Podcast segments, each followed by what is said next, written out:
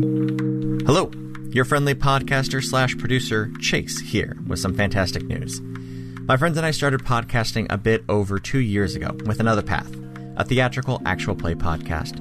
In that time, I've started to produce Shakespeare, a theater roundtable podcast, and Zach and Griffin's Multiversal Pet Shop, an improv comedy podcast.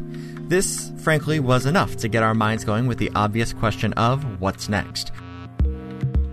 With some recent changes to the structure behind the scenes on Shakespeare, which can now be found at shakespearepod.com, and with part two of this, well, it was time to take the next logical steps. Ghostlight Media represents a united step forward for us all.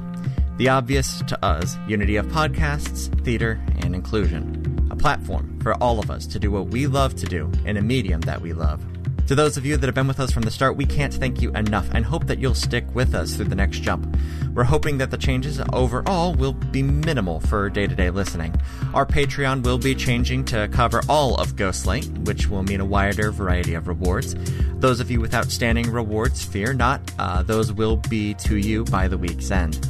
For those of you that enjoy merch, make sure to head on over to the merch store, which has new products for all of the Ghostlight properties. Oh, and one more thing. Starting October 6, 2019, three new voices and another producer will join the GLM family regularly. Palimpsest is an actual play Cypher System podcast set in the world of Numenera and intended for the whole family. GM'd by Zan Campbell Johannes, edited by Patrick Mahood, and co hosted by myself, Bridget Randolph, and Rin Moran, who you actually may already know from Pet Shop's ad reads. If you like what we're doing over on Another Path and want to hear a new system, or want to hear and support a wider variety and scope of voices in the TTRPG community, absolutely give it a listen. I would once again like to thank everyone for helping us get to this point, and I can't wait to take the next step with all of you.